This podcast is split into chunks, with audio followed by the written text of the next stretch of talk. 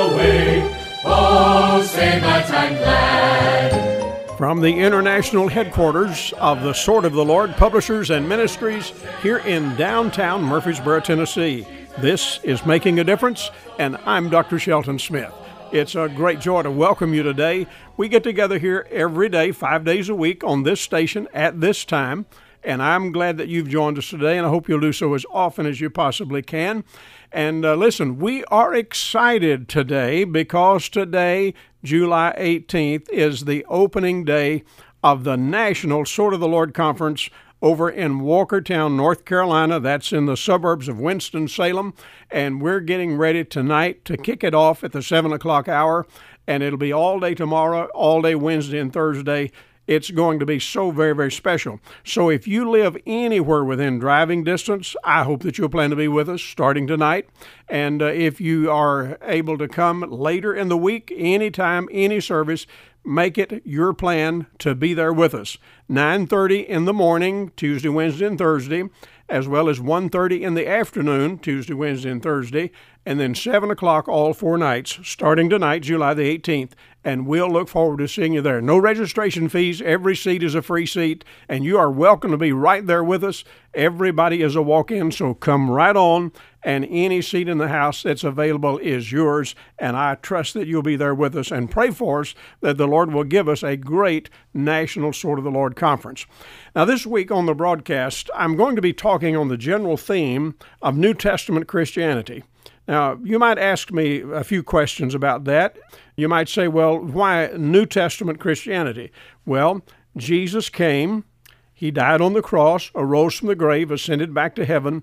The church was inaugurated and put things in place to carry on the work.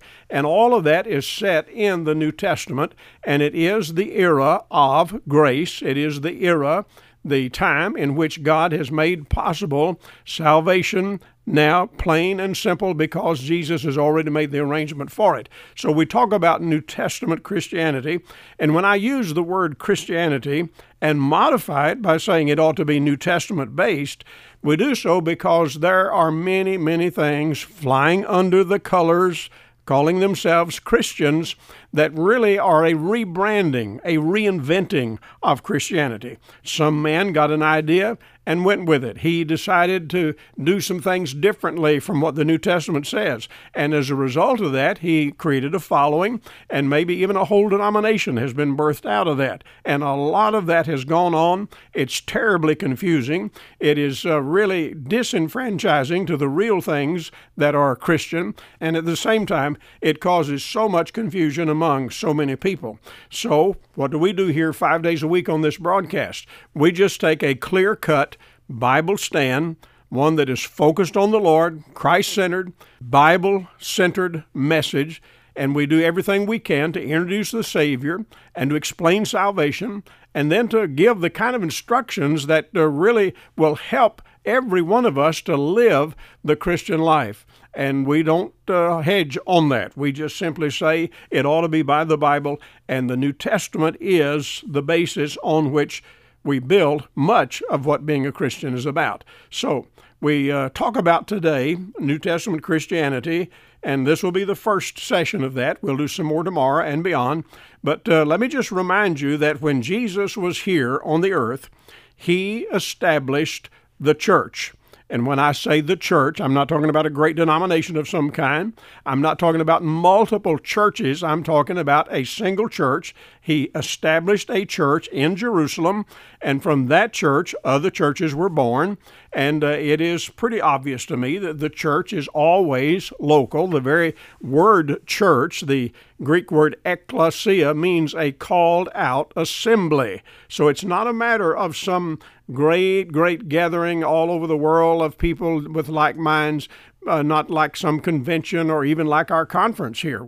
The conference that I've just advertised and just announced is not a church. It is a gathering of church people. It is a gathering of churches, but it's not a church within itself. Churches are local. And what happened when Jesus established the church, he said, Matthew 16:18, I say unto thee that thou art Peter, and upon this rock, talking about himself, I will build my church, and the gates of hell shall not prevail against it.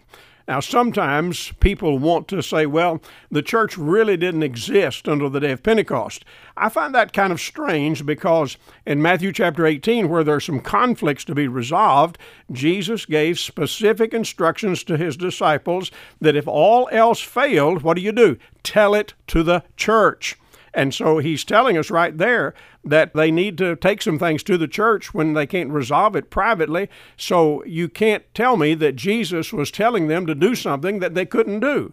No, he was telling them it was possible because they already had a church. So in Matthew 16:18, we have Jesus saying that he's going to build the church. And when we get to Acts chapter 1 and get into Acts chapter 2, that's the time where that the Jerusalem church was anointed. They were empowered.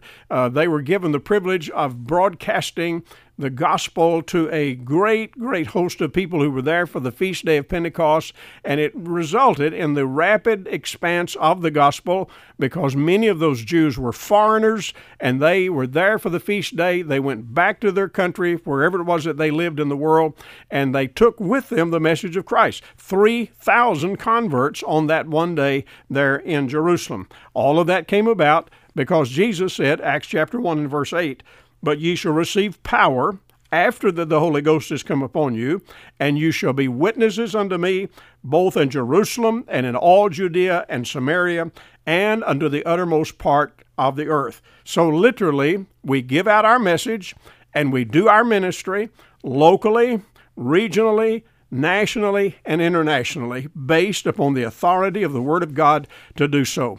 We believe everybody ought to become a Christian, but they cannot do so unless they have the message. And so we give out that message. We are a gospel-giving people. We are a gospel-preaching people, and we teach the Word of God about all of those things. So when we talk about New Testament Christianity, it begins where that Jesus began with it. He gave himself, of course, to pay for salvation, to make it possible for us to be saved, and he also established the church to carry on the message after he would go back to heaven. So that we see taking place.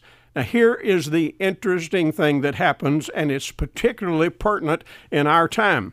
After a few weeks, shortly after his crucifixion and resurrection, after his ascension, after the day of Pentecost, after a few weeks, many, many folks were coming to Christ, not just the 3,000 on the day of Pentecost, but shortly thereafter, Acts chapter 4 and verse 4 says that 5,000 men were saved, not mentioning the women and children, but 5,000 men there in Jerusalem and the surrounding area. In Acts chapter 2, I think most of the converts were foreigners. Probably not all, but most of them, many of them were foreigners because they were there visiting for the feast day. And then when you get to Acts chapter 4, this 5,000 men, most of them, if not all of them, were local Jews because all of those foreigners had already gone back home from the feast day. So we have a lot of people being saved. You get to Acts chapter 5 and verse 14, and it tells us that multitudes, both of men and women, were coming to Christ. So we have a lot going on. A lot of people are coming to the Savior. Now, just being Christian, as the early disciples were doing, and just becoming Christians, as many of these Jews were doing, did not suit everybody. It did not go down well with some of the folks, and that's why when we come to Acts chapter 4, and I read just a little bit from the beginning of the chapter here, we're talking about now New Testament Christianity, and here's what happens whenever you begin to give out the message. You get results. People are responding. People are changing their affiliation. They're no longer following whatever religion they had before, but they are now living as Christians and serving as Christians. So here's what we have in Acts chapter 4. As they spake unto the people, that is the early disciples, they now are talking to other folks on the streets, in the shops, wherever that they're finding them, going door to door in their homes probably. As they spake unto the people, the priest and the captain of the temple and the Sadducees came upon them, being grieved that they taught the people and preached through Jesus the resurrection from the dead, and they laid hands on them and put them in hold until the next day, for it was now eventide. So what do we have here? Well, this is the first major persecution of the early Christians and the early church. What happened was, as the folks went about talking about the gospel, talking about the Savior, talking about what had happened to them personally, there's a group of folks here, namely the priests, the captain of the temple, and the Sadducees, who became quiet, concerned. Now, it's like, oh, something is happening here, and it's out of our control. We're not able to manage this. Some of our people are turning to something different. And so the officials became very concerned, and verse 2 says, being grieved that they taught the people. Now, I think this term grieved is a little bit of a way of expressing that it was just a bit of a PR stunt on their part. They weren't all that concerned about the welfare of the people as they were about the fact that they themselves were about to lose ground. They were losing position. They were losing authority and losing control. And so, yes, it grieved them because these Christians are talking about things that is literally changing the equation with so many people. And the message that they had was simply this. Verse 2 says, they preached through Jesus the resurrection from the dead, and that message literally infuriated the priests, the captain of the temple, and the Sadducees. I mean, after all, the Sadducees didn't believe in resurrection, and so they were really in a stir about all of this, and the result of it was, verse 3 says, that they arrested the Christians and put them in jail. Now, that is a tragic turn of events. That is an expression of intolerance. It's an expression that says there's no free speech. There's really a lot of things that could be noted here, but they really are venting their hostility toward these Christians and basically saying to them, you're going to have to shut up. You're going to have to not do this. And they're trying to use their position, use their authority to crush the witness and to shut down the testimony that they were giving and really to silence the effort that these early Christians are making.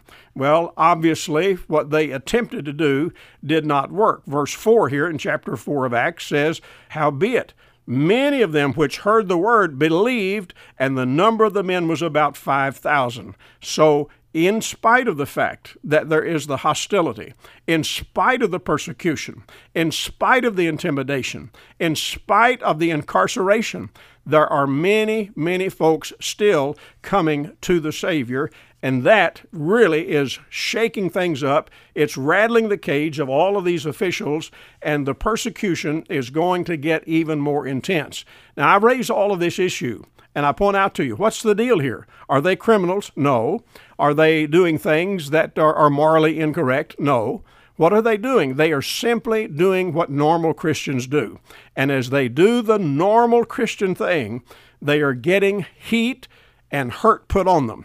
Now, folks, this happens still to this day.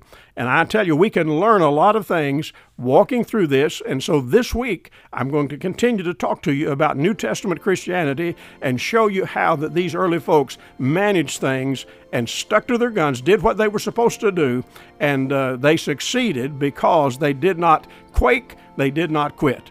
So thank you for being along today. I'm so glad that you've joined us, and we look forward to seeing many of you at the National Sword Conference starting tonight, 7 p.m., Gospel Light Baptist Church, Walkertown, North Carolina. And do get in touch. Write me a note, Dr. Shelton Smith at P.O. Box 1099, Murfreesboro, Tennessee, 37133. The email address is radio@swordofthelord.com.